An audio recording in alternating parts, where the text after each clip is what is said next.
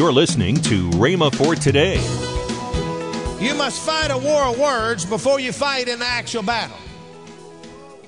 Goliath said, Am I a dog? We went on and talked about, Do you come to me this way? Then David said, I want you to notice Goliath said, David said. You ever notice that Jesus, in when he was tempted there in the wilderness, the devil said, and then Jesus answered. Welcome to Rhema for Today with Ken and Lynette Hagin. Today we're beginning a new series for this week by Ken Hagin from our Timeless Teaching Archives. Also, later in today's program, I'll give you the details on how you can get this month's special offer. Right now, here's Ken Hagin with today's teaching. I want to talk about the war of words. You can turn in your Bibles to 1 Samuel 17. How many of you have watched any of the presidential or vice presidential debates? Any of you watched them? You ever noticed uh, that uh, each one is trying to state his views about the issue and so forth and so on? And they, uh, they go back and forth, back and forth, back and forth. And really, it's a war of words. They know to win the war of words, they got to get the last word in. Hello? Now, many, many couples, many married couples, a lot of times, they don't physically fight, but they have a, a war of words. Words are their weapons. And sometimes you can open your mouth and create a mess. Man went into a restaurant. Nothing they did satisfied this guy. He was griping and complaining and griping and complaining and finding fault with everything. Soon the whole staff and the whole restaurant knew that they had an unhappy customer. Finally, the waiter brought him his entree, which is, was a fish entree, and he set it down on the table. The man looked at it and he said, I demand to see the manager. And by this time, you know, everybody knew they got a problem. So the manager came out and the guy said, Sir, this fish looks bad. It doesn't look good. The manager, being exasperated with this guy, he looked at him and he said, You wouldn't look very good either if you was dead. I think he won the war of words right there. I want to read because I want to talk about winning the war of words. And I want to read from 1 Samuel 17, verses 40 through 51. I want to uh, read it out of the NIV. Then he took his staff in his hand and chose five smooth stones from the stream, put them in his pouch of his shepherd's bag, with his sling in his hand, and approached the Philistine. Meanwhile, the Philistine, with his shield bearer in front of him, kept coming closer to David. He looked David over and saw that he was only a boy, ruddy and handsome. And he despised him. He said to David, Am I a dog that you come at me with sticks? And the Philistine cursed David by his gods. Come here, he said, and I'll give your flesh to the birds of the air and the beasts of the field. Then David said to the Philistine, I want you to notice you got war words here. David said, to the Philistine, You come against me with sword and spear and javelin, but I come against you in the name of the Lord Almighty, the God of the armies of Israel, whom you have defied. See, God is. This day the Lord will hand you over to me. I will strike you down. I will cut off your head. Today I will give your carcass, the carcasses of the Philistine army, to the birds of the air and the beasts of the earth, and the whole world will know that there is that there what? There is a God in Israel. All those gathered here will know that it is not by sword or spear that the Lord saves, for the battle is the Lord's, and he will give all into your hands. As the Philistine moved closer to attack, David ran quickly to the battle line to meet him. Reaching into his bag, taking out a stone, he slung it and struck the Philistine on the forehead. The stone struck him in the forehead, and he fell face down on the ground. So David triumphed over the Philistine with a sling and a stone, without a sword in his hand. He struck down the Philistine and killed him. David ran and stood over him. He took hold of the Philistine's sword, drew it from its scabbard, and after he had killed him, he cut off his head. And when the Philistines saw their hero dead, they turned and ran. I want you to notice that it's not by might nor by power, but by my spirit, saith the Lord. David said here that it wasn't by the sword and the spear, but it was by the Lord God Almighty. I want you to notice something here. If you're going to win in the war of words, are you going to win in the battle? You've got to win the war of words before the battle. Principle number one, let's just say it this way. You must fight a war of words before you fight in the actual battle. Goliath said, Am I a dog? We went on and talked about, Do you come to me this way? Then David said, I want you to notice, Goliath said, David said. You ever notice that Jesus, in when he was tempted there in the wilderness, the devil said, and then Jesus answered. And Jesus said, we need to learn and get a hold of the fact that we need to talk to the devil. We need to fight the war words before we actually go into the battle. David had the last word. And the last word was, I will feed the carcasses of the Philistines to the birds because of the Lord God. Now I want you to notice that there was no battle taking place. They were having a war of words. You can always have the last word when you speak the word of God.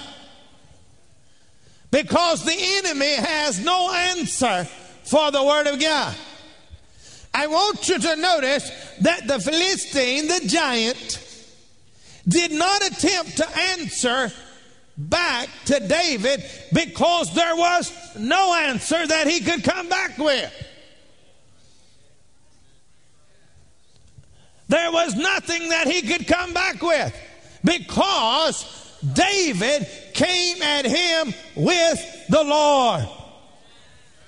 If you're going to win your war of words, you have got to win with the Word of God. Not what I think, not what somebody else has said, not how somebody else, well, you know, so and so, they did such and such and they want. No, not by that. It's by the Word by the Word, by saying what the Bible has to say. You've got to get a hold of what the Bible has to say. You have to read it. You have to consume it. You have to be saturated with it because you can't speak it if you are not saturated with it. If you don't have it inside, you can't speak it out.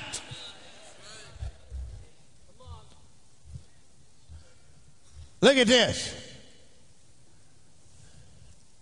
You win the war of words before you go into the battle. The war of words gives you the confidence to take the enemy on. After he won the war of words, he went into action. He didn't attempt to go into action until after he had spoken the word. Principle number two that I want to deal with whoever wins the war of words will win the battle, the actual battle. David, after he spoke, he sat down and waited for the Philistine to come to him. No. The Bible says as he, as the Philistine moved to attack David, did not sit and wait for the enemy to get to him. It says David ran quickly toward him to meet him. Many times when we are dealing with issues in our lives, we are too passive.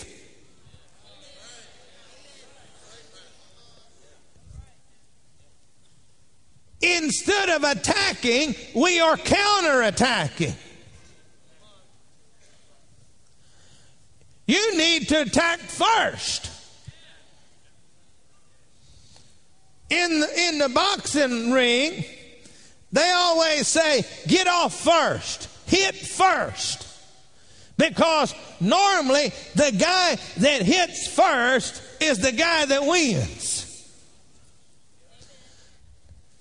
Sometimes they, some boxers will do what they call counter punch. They wait, take a punch, and then counterpunch. Sometimes it works, but most of the time it don't. Because you're having to take a punch in order to deliver a punch. And you're taking too many punches in order to get one or two in. You need to rise up against the trouble and trials in your life and what's in your life and begin to speak against it. You're listening to Rhema for Today with Ken and Lynette Hagin. You can find more resources, including the message you've just heard. Visit us today at rhema.org. That's R H E M A dot O R G. Now, let's join Ken and Lynette Hagin. Hey, this time we have what I call the confession series. Yes. And it's my book, I Cannot Be Defeated and I Will Not Quit. Mm-hmm. And then Dad's four CDs on confession. That's right. And actually, that's what I've been talking about is confessing God's Word. When you see yourself the way God sees you, then you confess the Word of God. Absolutely. You know, that way. So, uh, we, and n- normally that would be $42.95 but you're saving eighteen dollars and it's only twenty four ninety five, and that's forty two percent off. Right. And I want you to have this because I, I know the book. I cannot be defeated, and I will not quit. Will That's help right. you because Absolutely. that's that's my uh, that's my. That's my. I, li- I I told my sister that I, I had that book, and she said, "Well, Ken, that's you've lived by that all your life, and that has. That's always been my motto. I cannot be defeated, and I will not quit. I did it in the natural, and it's true in the spiritual. You know, honey, I can't tell you how many times we quote This- this script. Uh, th- well, this- this, saying. this saying, yes. You know, when circumstances come our way, situations come our way, we just boldly declare, "I cannot be defeated, and I will not quit." Right. And I'll tell you what, this will help you uh, to make those confessions as well. This is a great series. There's four CDs in here. This is really, really a great series. You are going to want to get this, so go right now to your um, computer. That's right, that's right. and, and order this. Call toll free 1 888 Faith 99. Call toll free 1 888 Faith 99. You can also order online at rhema.org. That's R H E M A dot O R G. rhema.org. Or if you prefer to write to Kenneth Hagin Ministries, our address is P.O. Box 50126, Tulsa, Oklahoma 74150. We always love to hear from our listeners, so write in or email us today and become a part of Rhema for Today. Tomorrow on Rhema for Today, we'll continue Ken Hagin's life changing message. That's tomorrow on Rhema for Today with Ken and Lynette Hagin.